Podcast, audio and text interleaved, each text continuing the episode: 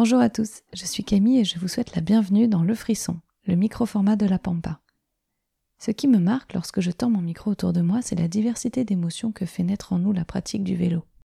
Que nous soyons vélo taffeurs, vélo voyageurs, performeurs à roulettes, cyclistes du dimanche ou du mardi, le fait d'enfourcher une bicyclette nous fait vibrer, parfois de peur, parfois de joie ou encore de surprise.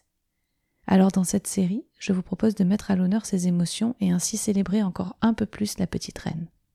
Je vous souhaite une bonne écoute et je vous laisse avec l'émotion d'aujourd'hui. La découverte du vélo.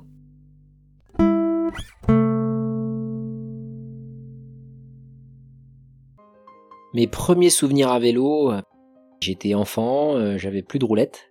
Le tout premier Et c'était un VTT. euh, de la pratique du vélo, c'était dans ma tendre enfance, j'avais 7 ou 8 ans. Et j'ai le souvenir juste à un moment donné d'avoir décollé, euh, puisque j'avais l'équilibre.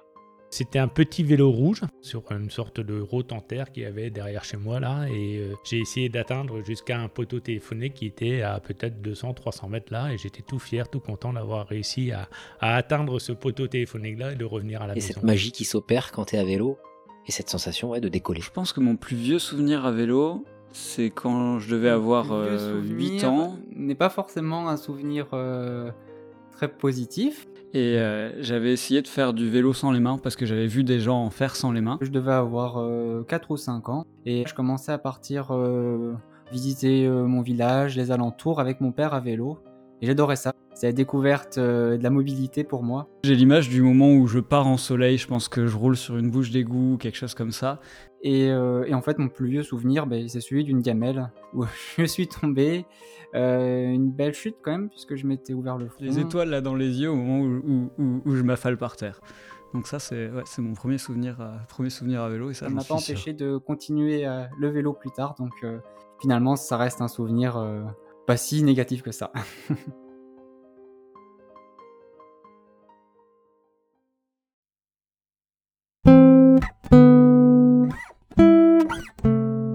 Si ce format vous plaît, aidez-moi en en parlant autour de vous, en vous abonnant et en abonnant vos amis et en me mettant un petit commentaire 5 étoiles.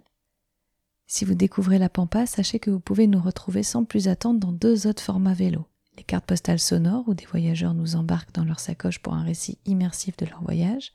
Et la reco, des mini-épisodes où accompagnés d'experts, je vous transmets les meilleurs conseils et astuces d'un voyage à vélo réussi.